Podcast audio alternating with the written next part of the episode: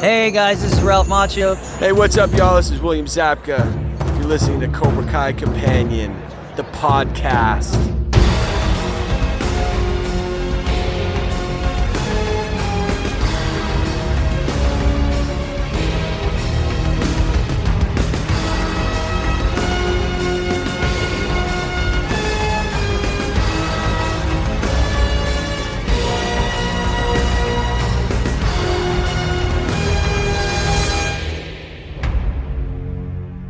Welcome back to another episode of Cobra Kai Companion. And I am Peter.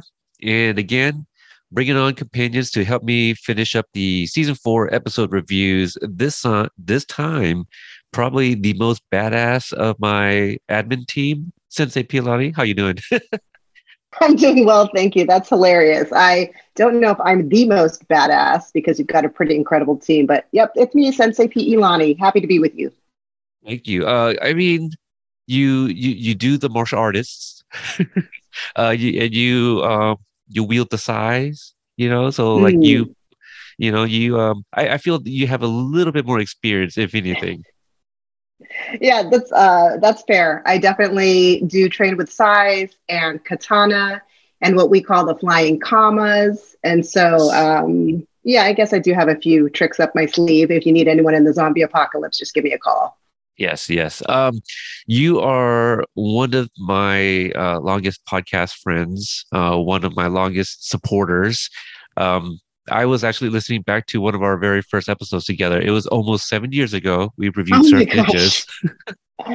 Oh my gosh. Oh my gosh, for so many reasons. Yeah, I was going to tell uh, Daniel about the Surf Ninjas review because we were talking about Bald Move and sort of that's one of our connections, right? It's sort of like Yep. Bald Move, Project Fandom, um, and then all the stuff that you were doing with uh, Quartep Arts. So Yeah, yeah. crazy. We go, Seven years. so, yeah, Yeah. yeah.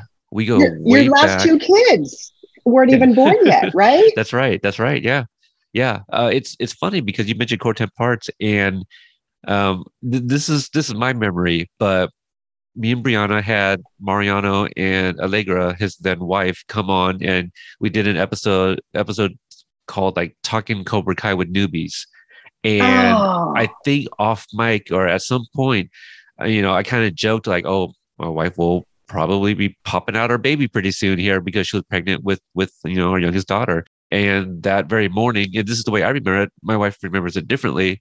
That yeah, after my recording, I went to go hop back into bed, and uh, basically I was woken up, and she's like, "My water broke." you know, I was like, "All right, well." Ah! So that's my memory, but uh, but yeah, you're right. The, the the last two babies, but um, you know, since you've been on like this ride with me for so many years, just kind of like in a nutshell, what is your like observations from afar? You know, uh, to, to kind of see me Ooh. from where I started because like listening to that Surf Ninjas review, I was doing like the whole podcast voice, you know, trying to sound like professional. And I feel like at some point I finally got into my own skin, you know, and sounding more like like Peter, you know? That that is such oh man, I wish you would have prepped me so I could give a really um I could make a organic, coherent right? answer. Is it a I know, well let me take a sip of my boba um Yeah, before yeah, I respond. Um so I'll say uh, I remember you reaching out to me when I was doing the Bald Move podcast, I think, and covering Orange is the New Black. Uh-huh. and and it it felt like you were acting like a baby podcaster but you weren't brand new to the game you had been doing podcasting for a while but i think the yeah. difference between like seven years and now is i mean to use your words you definitely have come into your own skin but there's something about you're staying super humble but you're doing huge things you know and i think that is just you you're you're just a real person you're super chill um, and super enthusiastic. I remember at the time you were all about the shirt you've got on, right? Back to the Future, I think. Uh, And you were asking if I knew what hydrate level four meant. And I'm like, "Mm, that's a deep cut for me. I was sort of a surface level fan. But you take that sort of authentic fandom and you just put it into all your projects. And who would have thought what Cobra Kai would have grown into, right? I mean, Yeah. when it was on YouTube Red, very few people were looking at it. And those of us who were were like deeply passionate about this show. And then season two comes around, and then all of a sudden we're like, what's going to happen? And then you've been with them the entire time, you know, just bravely reaching out to folks to interview them. People don't have the I was going to say the balls. Can I say that? Is, yeah, this... absolutely. Come on, you've okay. heard Brie swear on here. fair, that's fair. Okay, in honor of Brie, I will curse as often as possible. Um, you but you know, you just go and reach out to the actors, the behind the scene folks, and just say, "Hey, you know, I'm Peter. I've got this podcast. Would you mind coming on?" And look what's happened. Um, yeah. So yeah, I feel like I feel like like the big sister cheering you on from afar, um, and just you know wanting you to be successful. Um, so yeah, that's what I've seen. A lot of growth, but it's all you, 100% from seven years to today. You're still the same Peter. Yeah, appreciate that. I mean, uh, and, and you may be forgetting that you are the uh, the person that gave me my first uh, interview in this universe.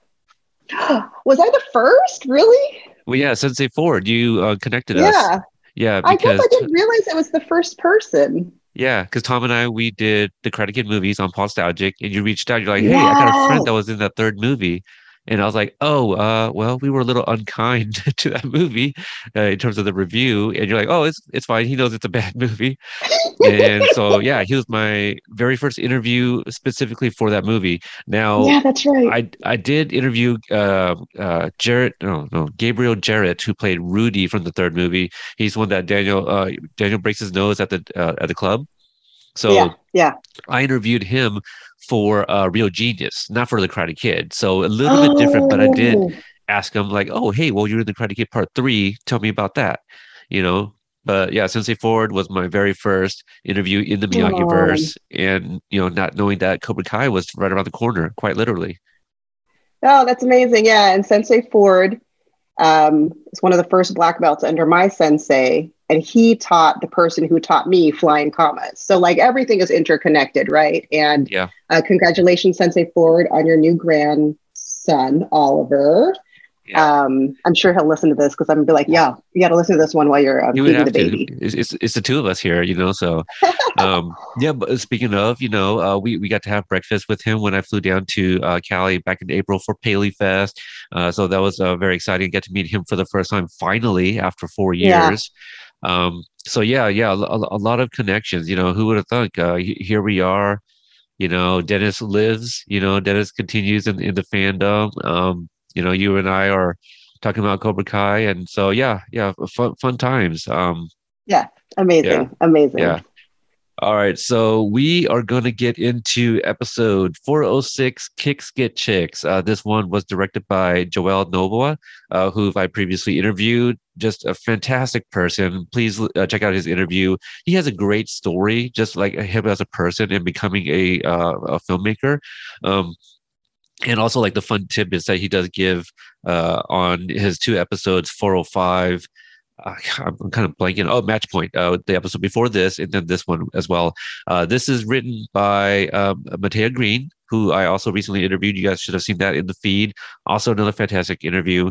Um, so, Pilani, before we get into the review proper, let me ask you, what was your initial thoughts of this episode? Oh boy, my initial thoughts were. Um, first of all, I should have bought the contenders T-shirt that says "Kicks get chicks because that oh, would have been right? funny. But I am oh, wearing yeah. a contenders t-shirt right now. Um, I'll show it to you, even though they won't see it. It's the lover and a fighter. I like it. Lover and a fighter tank top. Um, this this was the the Johnny being Johnny over the top one thousand percent um, episode. And I remember I think Amy and I were talking about how um, it was sort of cringeworthy to a certain point. And I I watched the episode without realizing that it was Matea as the writer. And thank goodness it was her because that means it was like this sort of meta experience. Like she knew what she was doing with the dialogue and just took Johnny and cranked him all the way up to like 20, you know?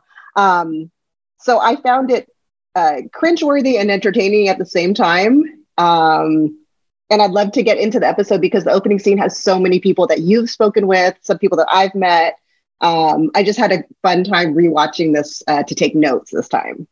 Right, and um, on the topic of uh, you know Matea writing this, uh, for those that missed that interview, she also wrote Johnny's long email to Allie in season three. I guess yeah, oh. it ends up getting deleted. Yeah.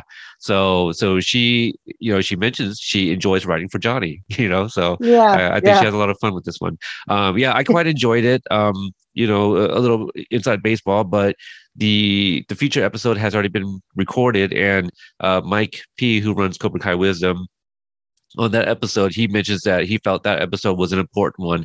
I think this one is too because like you get so much with so many people, um, backstory of a character who were like, wait, what?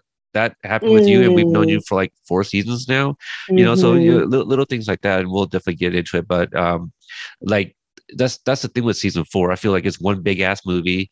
Each episode is really a chapter in the mm-hmm. movie and and they they all really can't exist without the other like it's just right. so dense this this season uh so yeah, yeah. Let's, let's, let's kick it off with the um the start of let's see the episode with an annual all valley board meeting uh, and they're looking to make some changes now i guess i never really caught on that this is an annual all valley board meeting they probably have a few maybe not just one but i would uh, i'm guessing that this is about the same time the previous year is when johnny uh, sat before them talking about please reinstate Cobra Kai.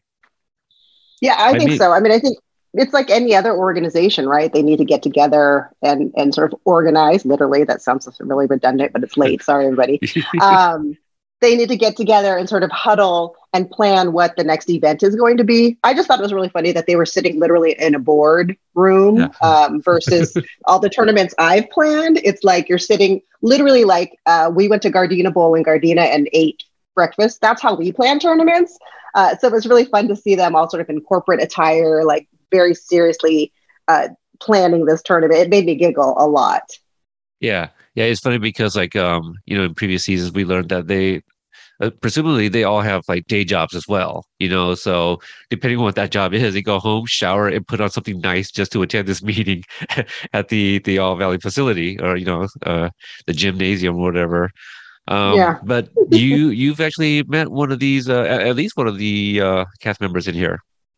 Yeah, it's so funny because I think because of the Facebook group, I feel like I've met most of them. But I, when right. I really evaluated it, I met Cara Ann Marie uh, at live, like Cobra Kai Live and Badass. Is that the full title of it?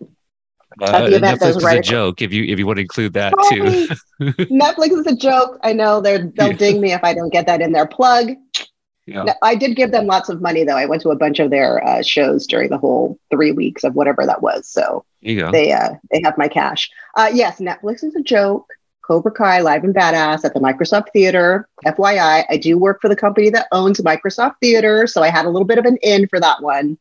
Um, but when we found out that Cara Ann Marie was coming, I reached out to her on Twitter. I said, "Hey, there's a group of us from Cobra Kai Companion. We'd love to meet up, take a picture, say hello." You know, and I think a couple of the folks that met up with us probably would have lost their minds had they met her because um, we've got some very, very committed fans.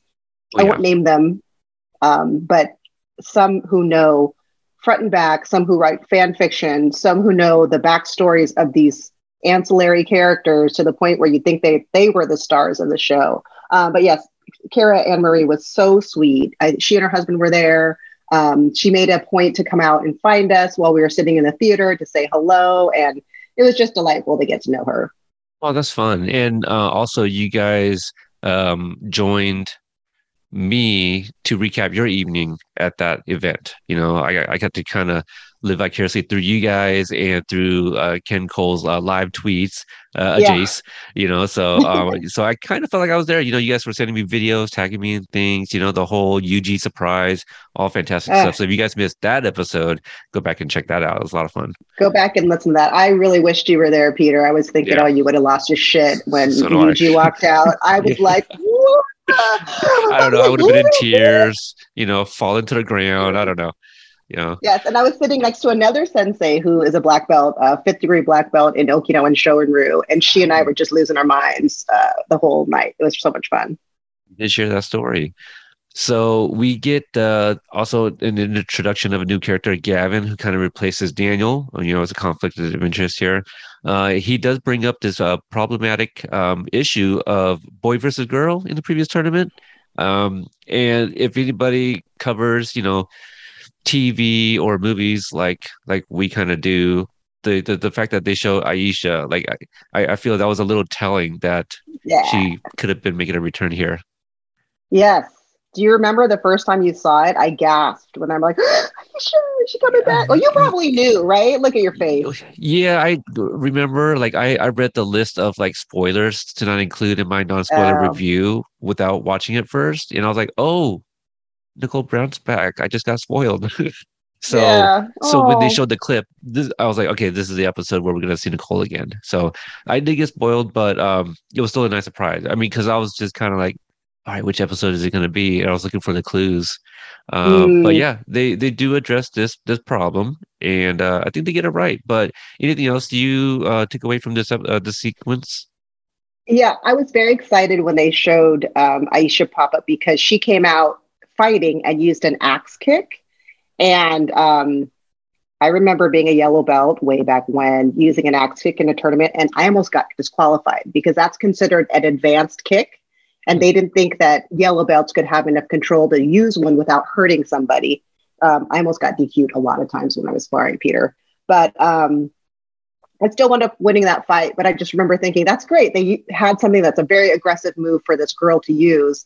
Perfect time, right, for them to say "Mm, maybe girls and boys don't need to fight with each other. Although I think Aisha probably would have been able to hold her own uh, with folks who are in her same weight class. So that's all I wanted to add to that piece. Yeah, Let me ask you this: uh, not which dojo would you identify with, but but in terms of your style, which do you Oh. think you kind of match up more with? Oh, 100% Miyagi Do. I mean, Really? Okay. Yeah, my sensei was all about um, you learn how to fight so that you don't have to fight. Okay. Right? It's like um, I'll be there. You never start, never start meth. Yeah, no be there. But if you have to be there, you're going to finish it. So it was Yeah. always about um, confidence and a lot of service of other people, which I think Miyagi Do is also about. You know, it's it's really about uh, growth and development and um, who you are as an individual. It's never about being number one because he used to always say, you know, the color of my belt doesn't matter. It just holds my pants up. It was Right. never about your rank. It was really about how hard do you work? Are you consistent? Are you there? Um, and do you do things like clean the dojo after you work out? Like you don't just leave. You have to take care of all of it. So it's a very sort of holistic approach. So yeah, Miyagi Do all the way. Are you kidding me? Yeah, I completely kind of forgot about like you know because I I never done martial arts and like cleaning up the dojo. I wouldn't have even thought about that. But like in the military, you don't just leave like your your Mm. barracks or your place of work a mess. Like you're you always got to clean that, and depending where it is, you're you're mopping and you're scrubbing that that shit spotless. You know before you're Yep. done for the evening, before you're dismissed. That's you know, so Good parallel. yeah, yeah, I didn't even think about Yeah. that. Yeah, it's all Uh, discipline, right? You take care of where yeah. you are. So Absolutely. Uh, let's see. We cut to Miyagi Do. Daniel announces the changes to the class. We uh, include the uh, women's division uh, and also a few other things like uh, breaking boards and weapon demonstration, kata, even. Um, they do talk about Robbie because Demetri thinks that they're a bunch of Rudies. And I kind of mentioned earlier that Gabriel Jarrett played Rudy. I think that's more of a reach in terms of an Easter egg, but obviously the 1993 film Rudy uh, with uh, Sean Astin. yeah, yeah, I like the reach. I mean, I think you come up with these all the time. So um, Yeah, but yeah, I love. yeah. it's okay. You know, we can imagine that they're all true. It doesn't matter. I mean, right, right. this is Uh, your until, podcast. Right until TV3 says otherwise. Like, okay, well, Yeah. hey, that's that's an Easter egg. Um, Well, yeah, I'm sure sometimes they shake your, their heads and just say, "Oh yeah, Peter, that's good." Yes. Yeah, Then sure. they don't yeah, if reveal, that's what you think. reveal the truth. Whatever you want to say, bro. yeah, Um, I love the skills division piece uh, for the tournament because, you know, kata is sort of the foundation of everything we do. So I was so excited they were talking about weapons and board breaking. And it, that's really sort of the fun, sexy part of tournaments is like the drama of people breaking boards or bricks or ice way back in the day. Like that was a real thing in tournaments. Um, Interesting. kind of hard to do these days. Um, but we had, you know, I had an uncle who passed a couple of years ago, and he was known as the ice crusher, Ooh. and he would break stacks of ice with his forehead or with his elbow or with yeah, it was nuts. Just all six, huh? remarkable stuff. Yeah. More more than six at times. Oh, yeah, Wow. Okay. yeah. Wow. Okay. Wow. Um, let's see. Yeah, yeah. Robbie gets brought up, and Daniel's basically telling them to kind of move on. Uh, we go to Eagle Fang. Johnny says this is the worst thing that could have happened to them because they have no females in, in, in their dojo. Uh, Miguel does suggest recruiting one and suggests Sam, and that maybe he should talk to LaRusso, which he shuts that down Mm. pretty quickly. Yeah, the door was really shut quickly on that. Um, I liked how he's like, "We need girls. Do you know any girls?" And then they show the whole cast. All the boys are like looking down, avert, averting the eyes. It was so Right. cute. They did a really nice job with that. And uh, Bert's like, "Oh, there's one in debate class." You know, he's Johnny's like, "Debate." Yeah, I, I kind of forget what he what he says about that. Uh, he, they need killers, not whatever. Some somebody. More nerds, But, um, probably. Yeah, you know, I should have maybe uh, heard Bert out a little bit here. Um, we cut to the Cobra Kai dojo, and Terry Silver thinks this is perfect because Daniel Johnny just split. And basically says, This is Manna from Heaven, baby. So, have you heard that expression before? You know, I was going to ask you. I had to look it up because Okay. um, I was watching it with the captions on. Because when I hear mana, I think of the Hawaiian word mana, but the way this word is, it's M A N N A. So manna from heaven. And I did look up the definition. Do you want me to read what I found? Please. Okay, it means it is good and it happened just at the time it was needed. So, Yeah. E- Exactly what the context implies. yes, Yeah. not a big stretch that I guess, but I hadn't heard Yeah. it before. I was like, manna from heaven. What does that mean? Yeah. And the way he says it too, like it's, it's pretty smooth. I, I think we all kind of agree, like on the Twitterverse, we're like, you know, Tig's delivery and, and, and all Yes. that. But uh, it's Just, just one of those crunchy things- enough. Yeah, he he's uh like in every episode, he he's got like something that he says that kind of sticks out. Uh, I do like that about him. Uh, we also see that Cobra Kai got some new gear, and who Mm. doesn't like uh, some new swag? So Wow. Yeah, I've forgotten how cool all that stuff looked. I was like, oh, yeah, I would want to join that dojo too because it's like they got the nice fit, they've got bright colors, it's like flashy enough. I was like, wow, that's a lot of money invested. I know how much that stuff costs, even when you go directly to uh, any like best martial arts or um, any of the supply stores. It doesn't, you have to pay a lot to get your own logos on there. So good do you job. um do you Harry watch uh, uh college football at all? I do. And do you, what, do you know about the Oregon Ducks and their uniforms? Oh. I don't. I don't know much except are they the ones that used to have the the quarterback from Hawaii? yeah. Uh, um, Okay, Mario, Oh, Mariotto, uh, Mariotto, yeah, uh, Marcus? Marcus Mario, Mariota. Mariotto. Yeah, Yeah, Mariota. yeah, um, You're right, Mariota. but but Oregon Ducks, we were known for having like 50 n- unis in one season, you know, and oh, really? yeah, we, we would have all the different styles, and that was kind of appealing to recruits. Like, oh wow, you know, if I go to Oregon, I'm going to get like all these different types of the styles, you know, of, of the uniforms, and so like people would make fun because like, well, you guys aren't even that good, but you guys got all these unis. but we did get like some pretty good recruits, you know, just Yep. undersized and can't take on the big guys with defense, but Yeah. you know, neither here nor there. But uh, the point is, kids like swag, and they they like the different things. Uh, another thing about Oregon, and I'll move it on. But uh, I I think in the whatever video game where you can select NCAA football teams, people like picking Oregon because of the different uh, uniform changes that Right. they. Okay, Yeah. you can change the characters. You can change the, the uniforms that they wear. Yeah. I know, no, no, I love it. I love that.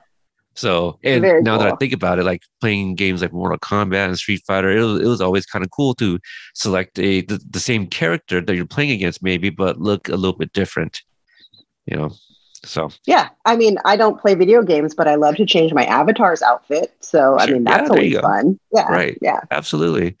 Uh, let's see. We go to um, the Cobra Kai dojo on the outside. Tori Tori arrives and is greeted by her estranged aunt. Uh, we find out a few things about uh, more about her life. Um, uh, so apparently her dad left, and he himself also has quick temper because Aunt Candace points this out about her.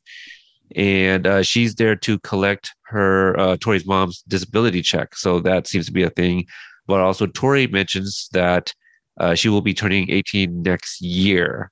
So I'm still trying to figure out exactly the month. But in a later sequence, we find out from Devin, Mm. she references uh, as of March 2019. So that, you know, I'm sure it's about March 2019, maybe even April, because she does mention like later on in the season, like this is how long she's been training.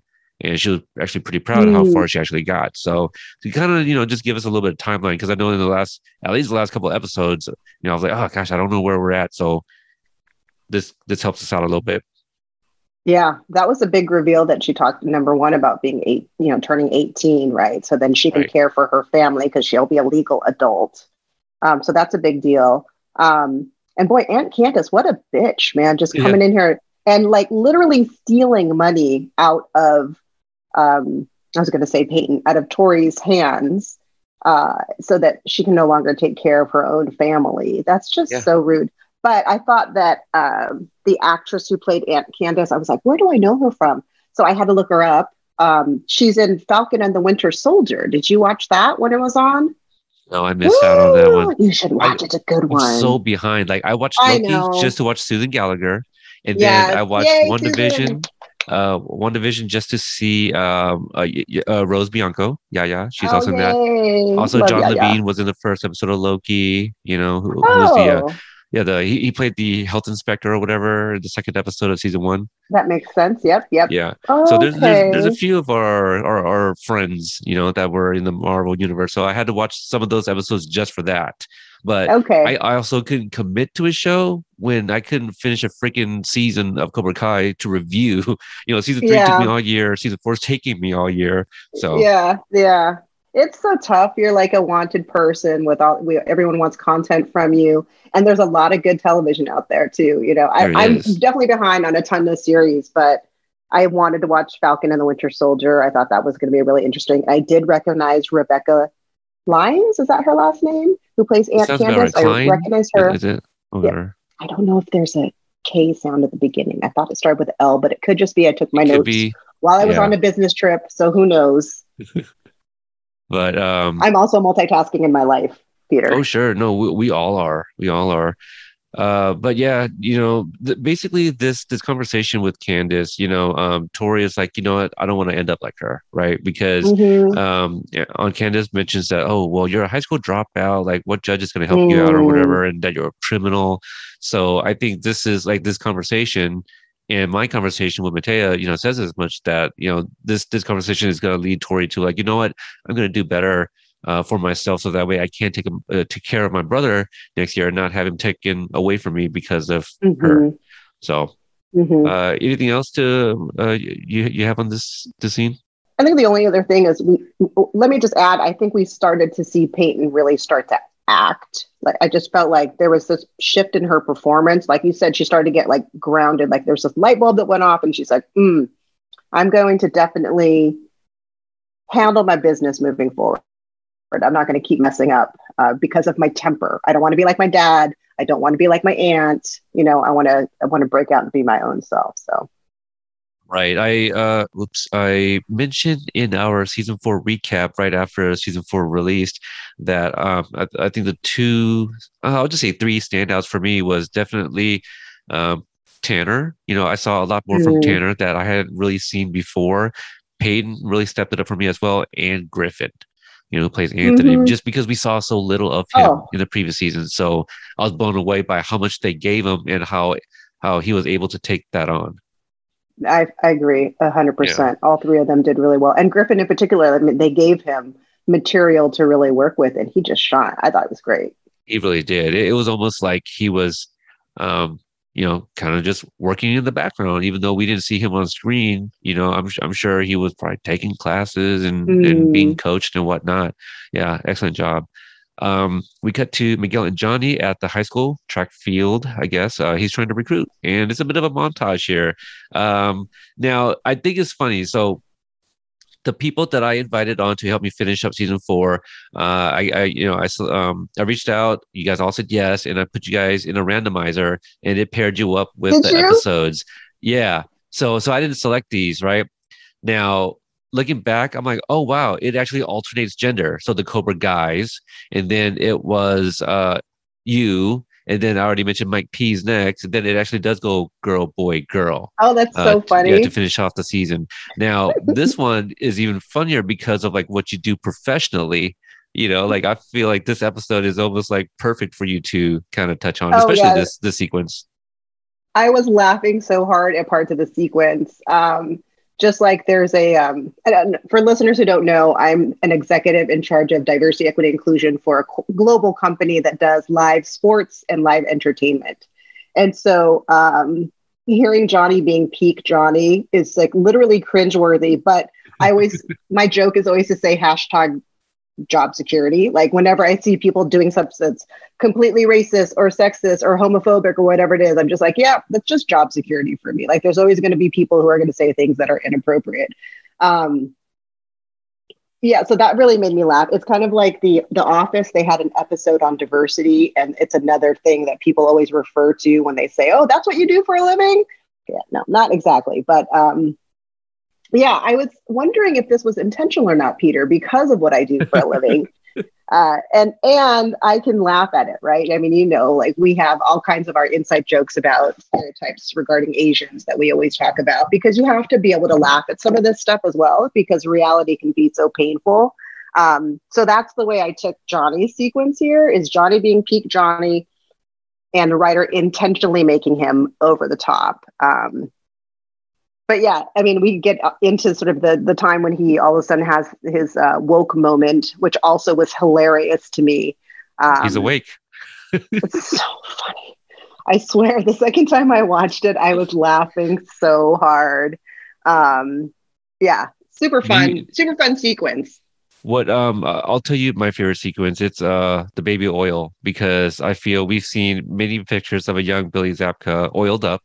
Uh, and he says to, says something like get in like get in the grooves and it's about molding highlights to emphasize curvature so i just it just sounded so scientific you know just putting on baby oil too so i really like that one Yeah, yeah. The objectification of Miguel is something that I found he's not even the top five so funny. So and like poor Miguel, right? He's like rubbing the oil on. And then to your point, remember there's that Billy Zabka centerfold with that torn 80s tank top that's like cut just to show a little bit of this, and a little bit of that. That's what I was thinking of during that uh, Right. baby oil scene. Um, and poor Xolo. I mean, he was just his face was just perfect.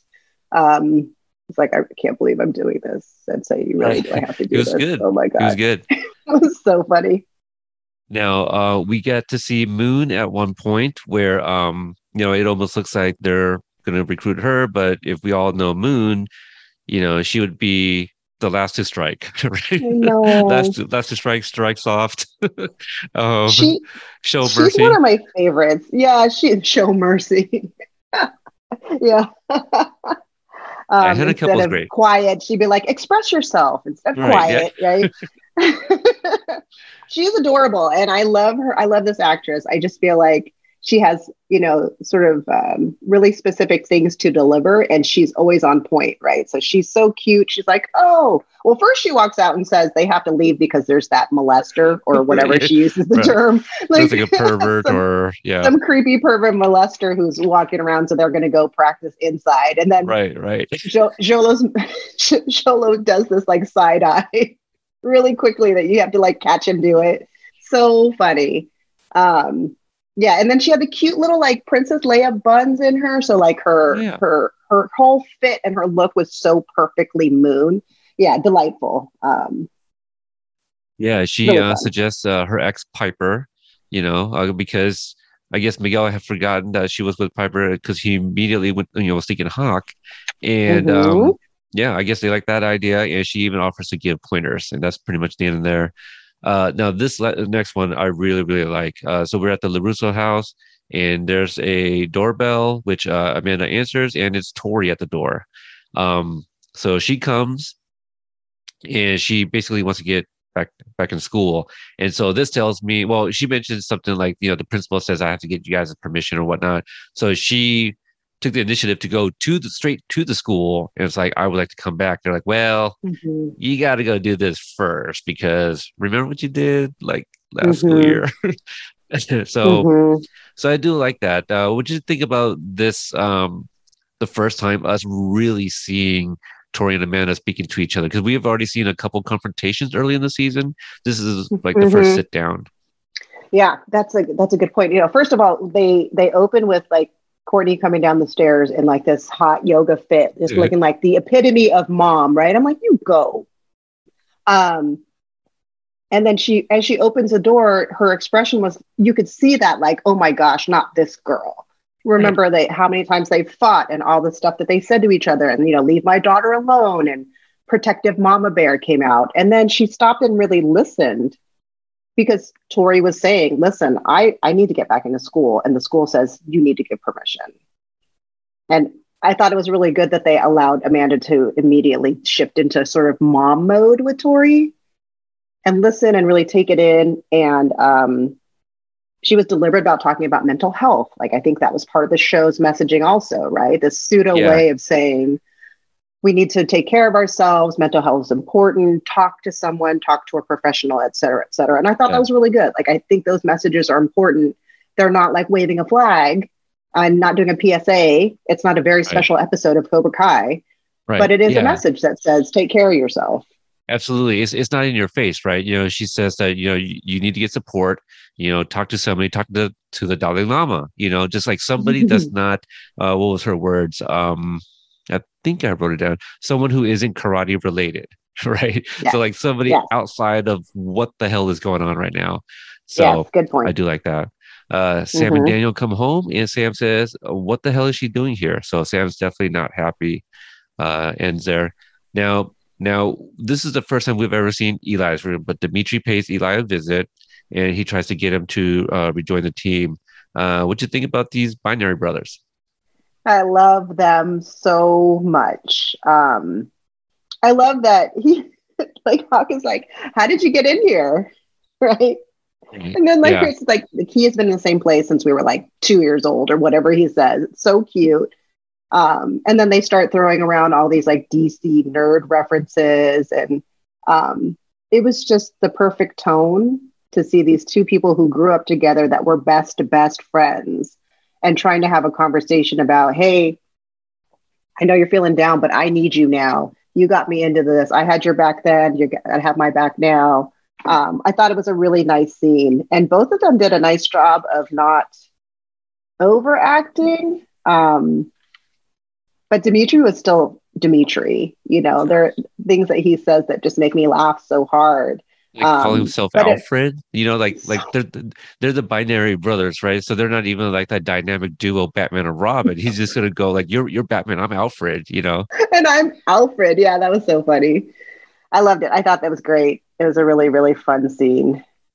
Yeah, I like the line where, um, you know, because Hawk, you know, takes off his hoodies. It's like, oh, you know, it shows shows that you know he basically shaved off the rest of the the leftover mohawk that he Mm. had. And I, I like how Demetri's like, you know, it's not about the mohawk. You know, I don't care if you had a mullet or even pigtails. You know, it, it's it's about it's about you being my best friend. You know, so, um, but yeah, later on, I'm jumping ahead, and he shows like that video about the binary brothers. I just love the idea of what the binary brothers is, and there's that like little bit of dialogue where he goes, you know, references like ones and zeros. You know, and and then like in that video, you got the the Matrix you know, thing in the background. The yeah, the lettering stuff that fall. Yeah, that's right. Yeah, no, that's a good catch on the details. Yes, right. And he says, uh, you just mentioned that best friend speech, but I think I made a note about sort of as they were wrapping up that scene and they cut it, they cut really close to Eli, and you see Eli's like nostril flare. Like he didn't have to say anything, but the expression was there on his face about sort of what he was processing and thinking. Right, right. All right, I like that. You know, Not even just thinking, yeah. just processing like everything because that's a Mhm. lot. Because at this point, he's made up his mind. I quit karate. You know, Well, because yeah, I mean, he got his was like, "Oh, you're oh, you're gonna go to Eagle Fang like over like your best friend." He's like, "No, you know, not Eagle Fang either. I quit karate." So yeah, Yeah. this is uh, this is a big deal. Yeah, definitely, definitely. Uh, let's see. We um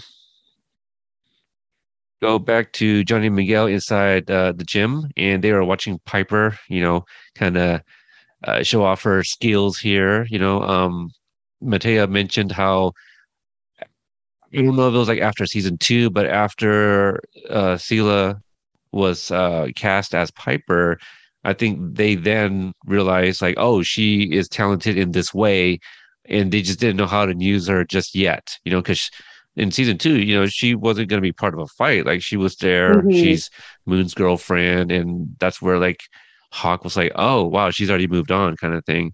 Um, so Right. yeah, they, they were able to bring her back, and and here we go. So one of those moments too where you know peak Johnny, right? That's that's what you're calling him. Where this other dad is like, oh, which one is yours? And like, oh well, haven't haven't talked to her yet. You know what? You know what, what should I say? Like obviously Miguel hears but but I do question like Johnny, you really don't hear yourself. So creepy. Like just so creepy. Hey, that dude walks away. He walks away. Yeah, yeah. Yeah. Uh, yeah, it, it'd be funny if he like ran off to like go call the cops. You know, he's just kind of like, "Eeh, I, I, I don't want any part of this. Um, Right. What do you think about his conversation with uh with Piper? Because obviously, you know, we almost think that it's like an almost epic fail immediately, but he's like, "But we will teach you how to attack that problematic statement and and whatever." So he does. uh He is awakened. yeah. I, I, yeah, right. He said something like, "Yes, I will be awake" before he starts talking to Piper, which I thought was Yeah. really funny. Yes, I'll be awake. and again, right, Miguel's face is just like, "Dude, you just don't understand it."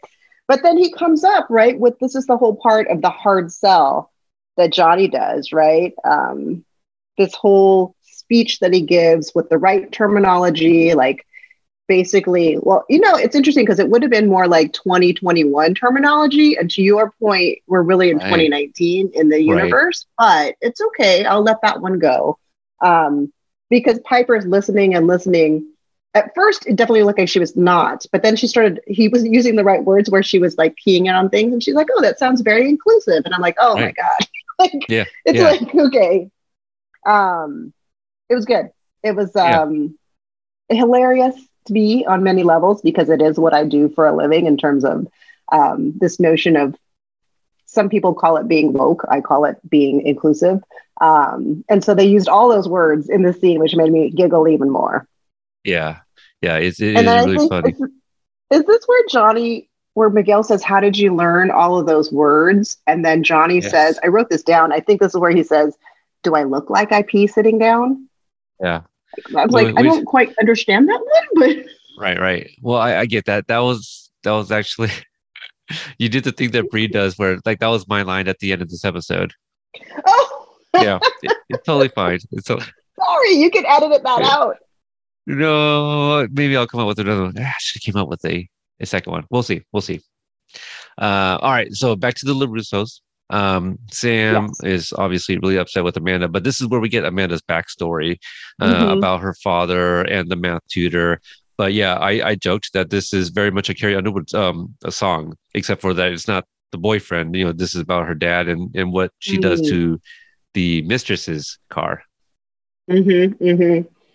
Well, I think you know, even before the the Amanda piece of it, it it was this is Sam's turn, right, to really emote and feel, and it's this notion of thinking about when you're a teenager and you already don't have control over a lot in your life, but then she's home in her safe place, and then all of a sudden Tori walks in, right, who is like her her biggest fear, um, and so it's like the worst thing you can do to a teenager, especially a teenage girl, is to make them feel like they're more out of control than they already are. So I thought they did a good job. I thought um, when Sam was delivering this, you know, why is she here? What are you doing?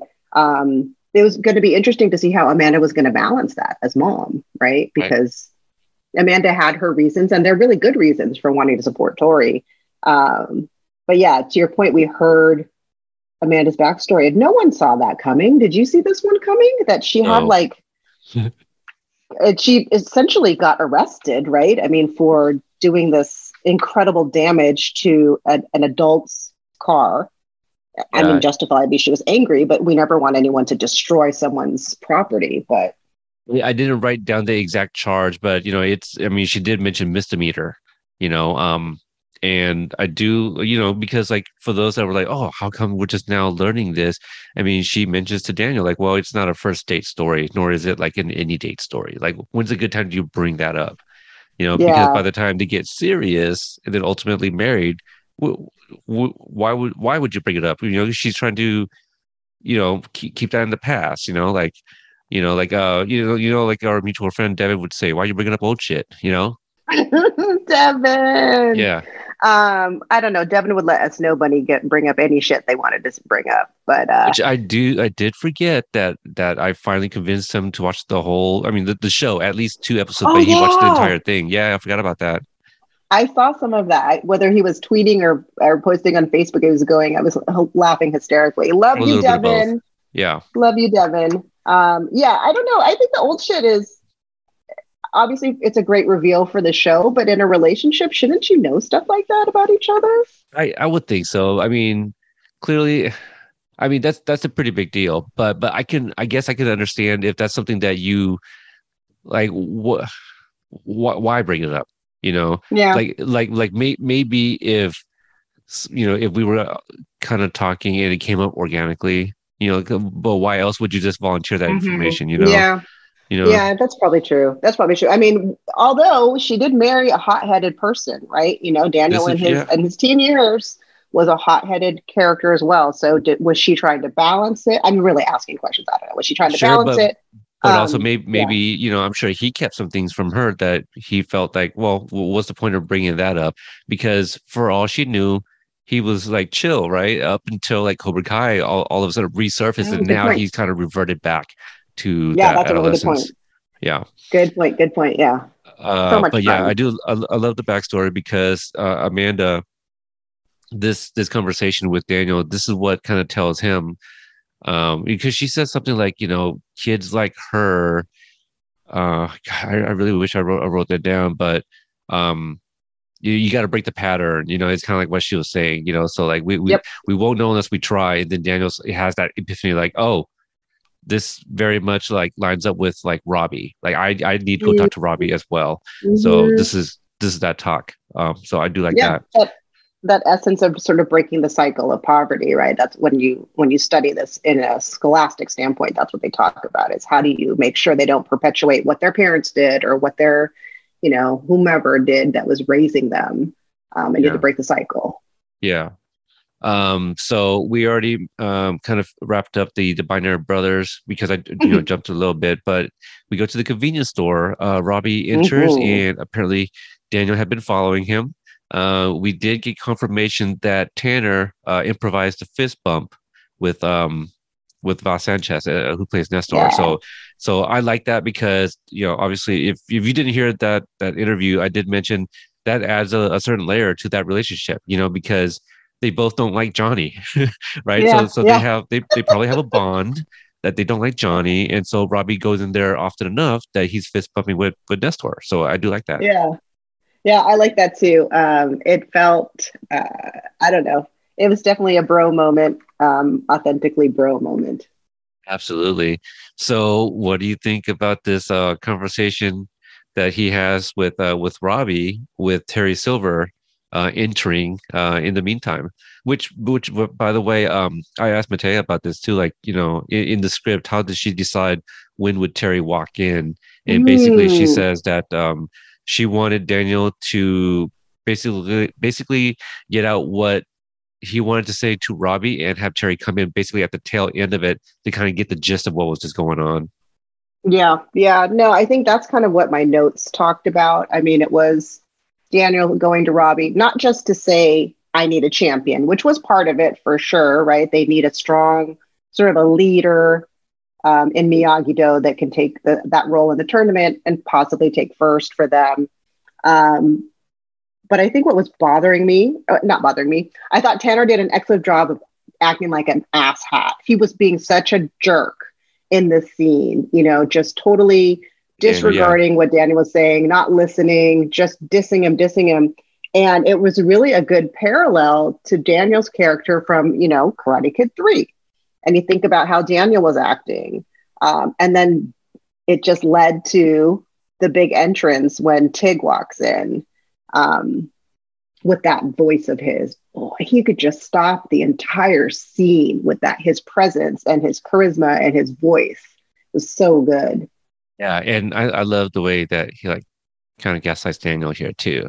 You know, you're a hothead, and like, uh, you know, you're. I'm totally paraphrasing, but I'm sure everyone else has it memorized. But me, uh, just the fact that like, you know, he, you know, had like all this power or whatever, and all you know Terry needed to do was wind him up you know, kind kind mm-hmm. of thing, and admitted you always had a little Cobra Kai in you. Like, oh, what a great mm-hmm. line! What a great line! It's so it's so Star Wars, right? It's so that dark side, and sort of all we had to do was take pull that out of you. It's in there. I was just that's all the things I was thinking about. So layered and and um, man, Terry Silver, that character, oof, bad guy. Yeah. But the, another thing about the scene before you move on, because we were in the convenience store, did you notice the cereal boxes on the top shelf? Uh huh. I don't know why that bothered me, but I feel like when you set up grocery stores, you're supposed to put like the sugared cereals where the kids can see them. So they were like on the top shelf, and I don't know. We probably asked. The feng shui was off.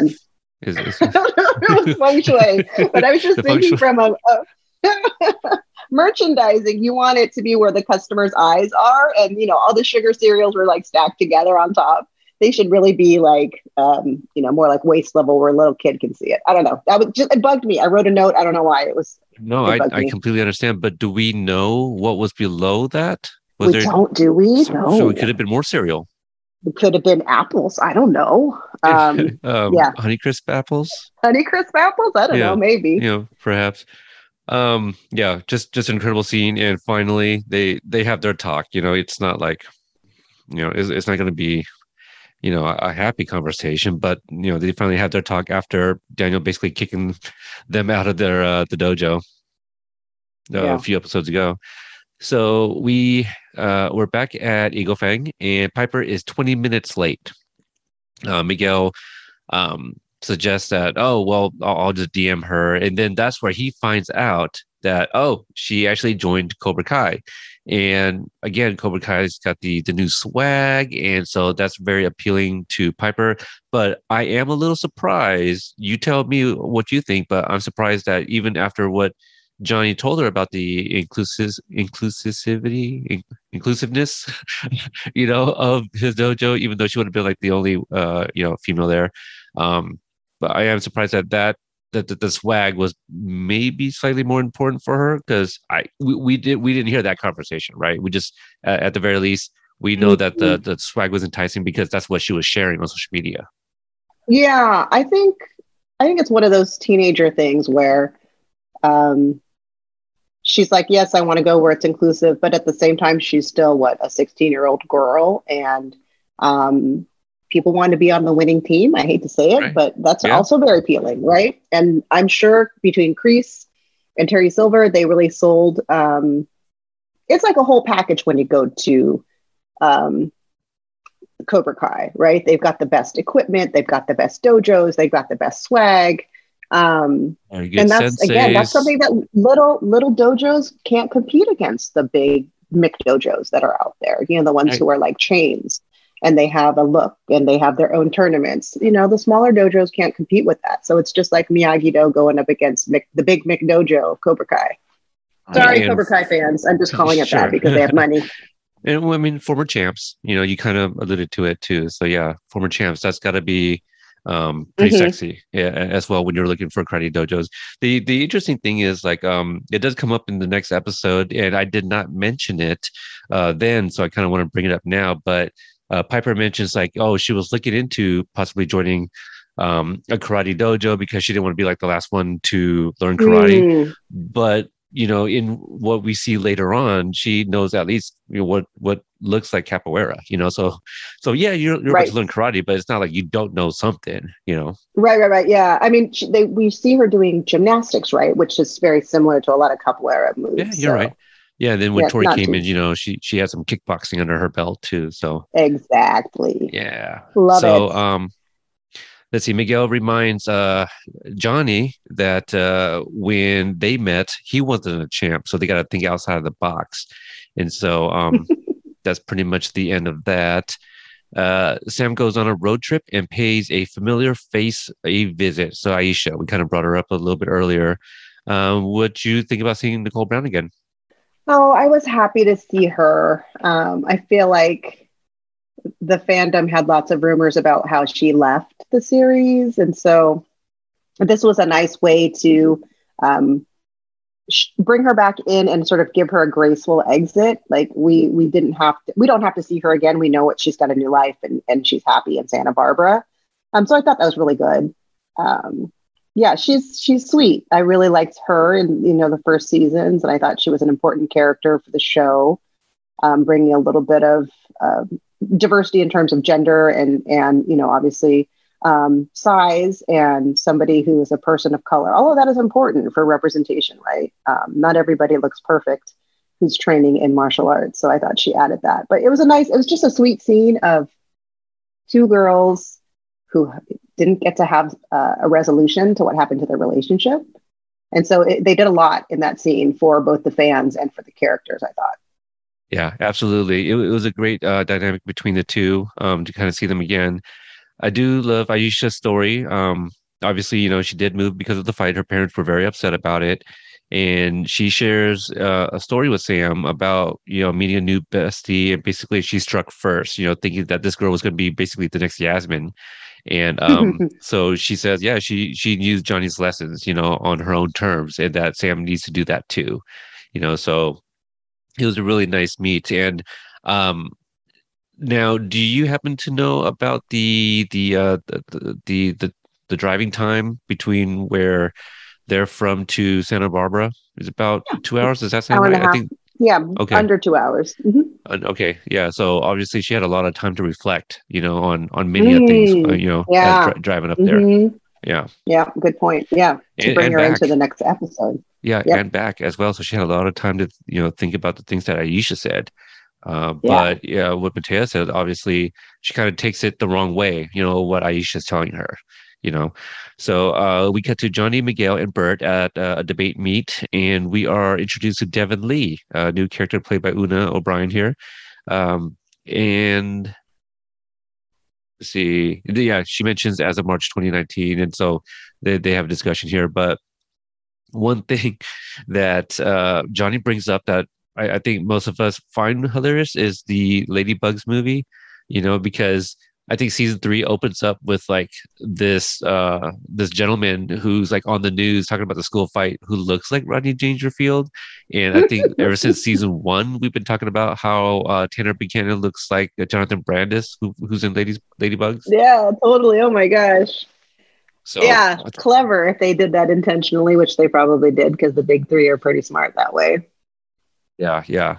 I, I, do like this. Um, what do you what do you think about Devon Lee? I think she's got a lot of fight, a lot of fire, not just fire, but F I Y A fire. Yes, fire is a good word for her. I, I felt like she had an incredible amount of on-screen charisma. Like she just commanded that scene, and I thought, oh, she's going to be a star. Like this is definitely an up and coming actress uh, and perfect, right? That's what we need for the sort of next generation of whatever Cobra Kai the, the series is going to be. We we have these young characters that are coming up in this season who are just blossoming, and you can just see this potential for when they are going to be competing in the All Valley or whatever comes next. I thought she was incredible. I was very very impressed, um, and I thought it was so funny.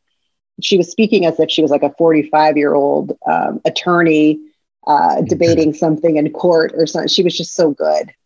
Yeah. What about the book ripping? Yeah. Yeah. Yeah. Um, that was funny. Yeah, yeah, she tears that that boy's book, uh, and and he even like looks over at the I don't know if what what are the, like judges or whatever the panel is over there. He's like, is she not gonna get like docked for the decorum? so um, yeah, I, I, really like that. And uh, Matea shares that uh, uh, Devon is inspired by like someone that she actually had a debate with uh, at, at, a meet or whatever. I don't know what they're called, so apologies on the, on the wording of this. But uh, she said this this this this gal was very aggressive and kept on like moving closer and closer to her. Oh, and she was wow. like, she really felt like she was she might get hit. Like I could actually, you know, this girl could actually hit me. so um, a bit of an inspiration. Yeah, kind of crazy. Who knew that debate could be so violent? Um, yeah, yeah, yeah. We need it's to, a thing for sure I, am sure it is, but uh, now I need to hear like John and Hayden stories to see if they've had any, you know, heated exchanges with other people. So might, might have to attend some, or maybe just watch on yeah. YouTube. Like, who knew? Or yeah, we could look for them, or maybe when they do one of those "Ask Me Anything's," that can be one of your "Ask Me Anything" questions for them. Yeah. Uh, let's see. And yep, Johnny really likes what he sees and uh, thinks that he just found the most badass girl in the valley. Um, so we cut to Miyagi Do. Uh, Daniel is preparing them for the tournament, and they will uh, be by themselves, and that there's no backup coming. Um, now, d- did you see that deleted scene that was rec- recently shared? Well, you shared it, right, from uh, Entertainment Weekly. Oh yeah, I saw it when it was posted. Um, I didn't retweet it, but I was watching it on Entertainment Weekly, so I did share it. Yeah, yeah, so, fun. Yeah, so that that was from a friend of the show, uh, Kristen Baldwin, who who's been on an episode. Um, yeah, that that sequence goes right here. You know, uh, the, the, the, what was cut out is that Daniel fights with Chris, throws him off of mm-hmm. like the mm-hmm. sparring deck, uh, which I thought was hilarious.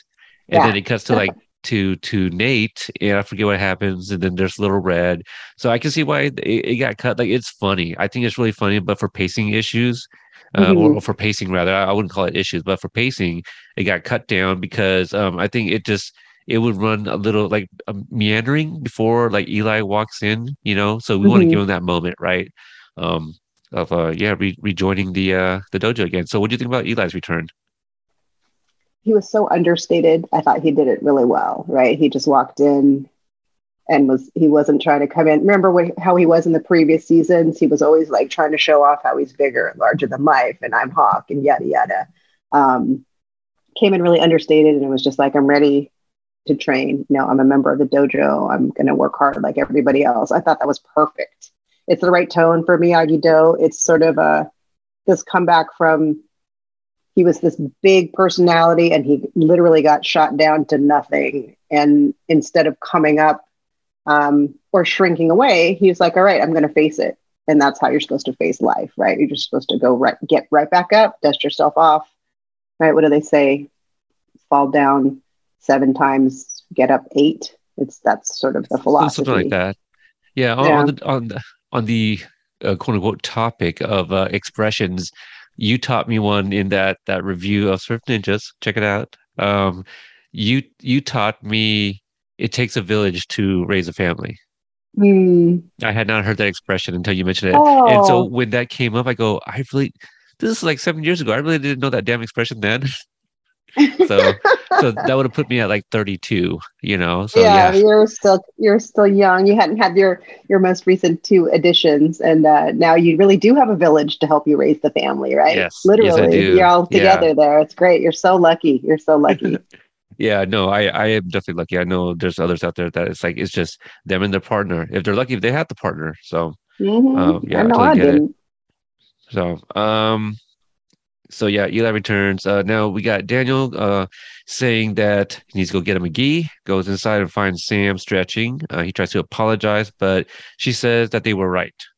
And uh, I don't know. Do you have anything else to add to this? Um, not this. I feel like they were just getting us ready to sort of close the episode out, which is right. you know. So let's get right there. Uh, Tori yeah. returns to school. Everyone's giving her all the looks. Um, and Sam is standing there. The way it's kind of shot, it was almost like a kind of like a thriller, you know, just kind of like, you know, Tori's like looking all of a sudden, boom, Sam standing there staring at her. Um, mm-hmm. but, yeah. good point. Good point. Yeah, so Sam is basically, you know, kind of, uh, you know, to, to, basically tells her to stay in her own lane, right, and that she's coming for her bitch, you know, to kind of mm-hmm. reuse that line that Tori uh, said to her. So, um, your thoughts on this? Uh, Sam what are, what are you doing, Sam? oh man, Mary was so good. I mean, it yeah. was just like she was like seething with anger, right? But um, I love that they used the line, I'm coming for you, bitch. I just thought, oh, what a wonderful bookmark to sort of think about where we are with these two characters and um, to lead up to the tournament. Now we've got like Tori has to be good, Tori has to stay in school, Tori has to be um, walking a straight and narrow for a bigger purpose. And then we have Sam like, I'm going to get revenge and I'm going to take first in this tournament. That's all I care about right now. I just thought she- great. It is, and you know, um, I feel, you know, I, I, I don't think, I don't think this scares Tori. I think what scares Tori is the idea of like I'm like legit trying to start over. You know, here I am trying to say, hey, your parents told me that, you know, basically you're the reason that I got to come back to school, and like Sam shuts that down. But I think Tori is more fearful of like, not necessarily Sam, but just the idea of like, okay, she can really ruin this for me. So she's got to be on her uh, and P's and Q's. I don't know which comes first, P's and Q's. P's and Q's, P's and Q's. yeah. Yeah, no, exactly. Right. And Tori's like, I literally just want to keep my head down and stay in school. I don't want to do, I don't want to do what I did last year, but Sam wants to kick her ass.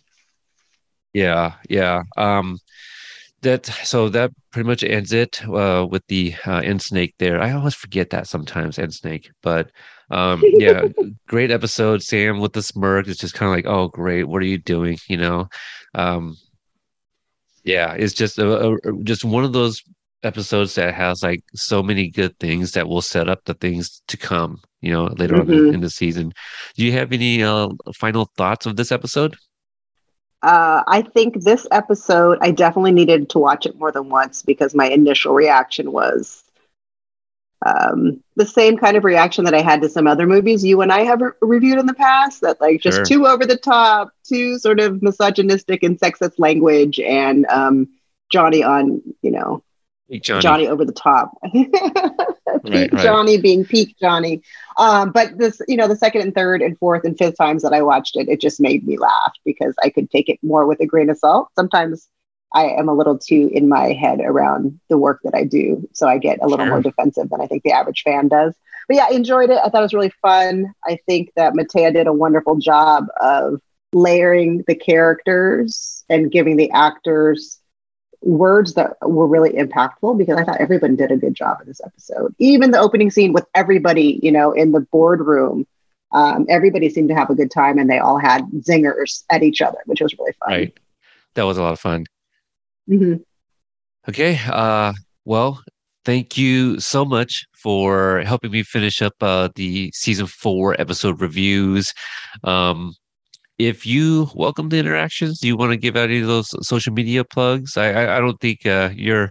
You, what, what do you used to call yourself? Like a soul soul sword for hire podcast? Yeah, I sword was a- a sellsword podcaster because I didn't have my own show. Um, I think the only thing on social that's public, honestly, is Twitter. And so if folks don't mind hearing me or seeing me talk about San Francisco Giants, San Francisco 49ers, LA Kings, um, LA Galaxy, my job, and my dogs, in addition to all the nerdy stuff like uh, Cobra Kai and Star Wars and um, anything Marvel, I'm at JP R E Q U I R O. Um, you'll see me because I'm always retweeting what Peter posts or what Cobra Kai Companion posts. But yeah, I'm happy to have followers there. I- I'm fairly private on my other socials. Yeah, and also, you know, um, for those that are not yet in our group, if you're on Facebook and want to join our group, you know, you got to answer a couple questions and whatnot to kind of get through, you know, just so we know you're not a bot. But we um, are doing the 50 days of Cobra Kai. So, you know, this has become an annual thing where we're watching every single episode of Cobra Kai, one episode a day, hosted by uh, our admin team plus other content creators that will be hosting live in the group. So Piolani will also be there. Um, I don't know which episode episodes that you might be doing. Uh, I know you're I you're have- definitely in there somewhere. So uh, I have two this well. week. So I don't know when this is going to drop, but I'm doing season one, um, episode three, and episode six. Oh, this is dropping um, almost immediately. Okay, well then uh, they're going to have too much Pete Ilani in one week. Then There you go. And and if, even if they miss you live, they can always go back and uh and watch it because it will still be uh there in the in the group page. So uh for me, you guys can find me at uh Cobra Kai Pod on Twitter, at Cobra Kai Companion, Companion with a K on Instagram. Pretty active on both places. And I already mentioned the group. If you are a uh, if you are a listener of our show, please consider leaving an Apple Podcast review. That will really help out the visibility, especially uh, with season five around the corner. People will probably uh, binging the episode and maybe looking for a podcast to listen to. So if you like what we do, please uh, give us that rating, and uh, that really helps us out. So um, thanks again, Milani, for joining me. Thank you, everybody, for your guys' continued support. And until the next episode, yes, fluids are crucial. If you don't hydrate, it affects performance.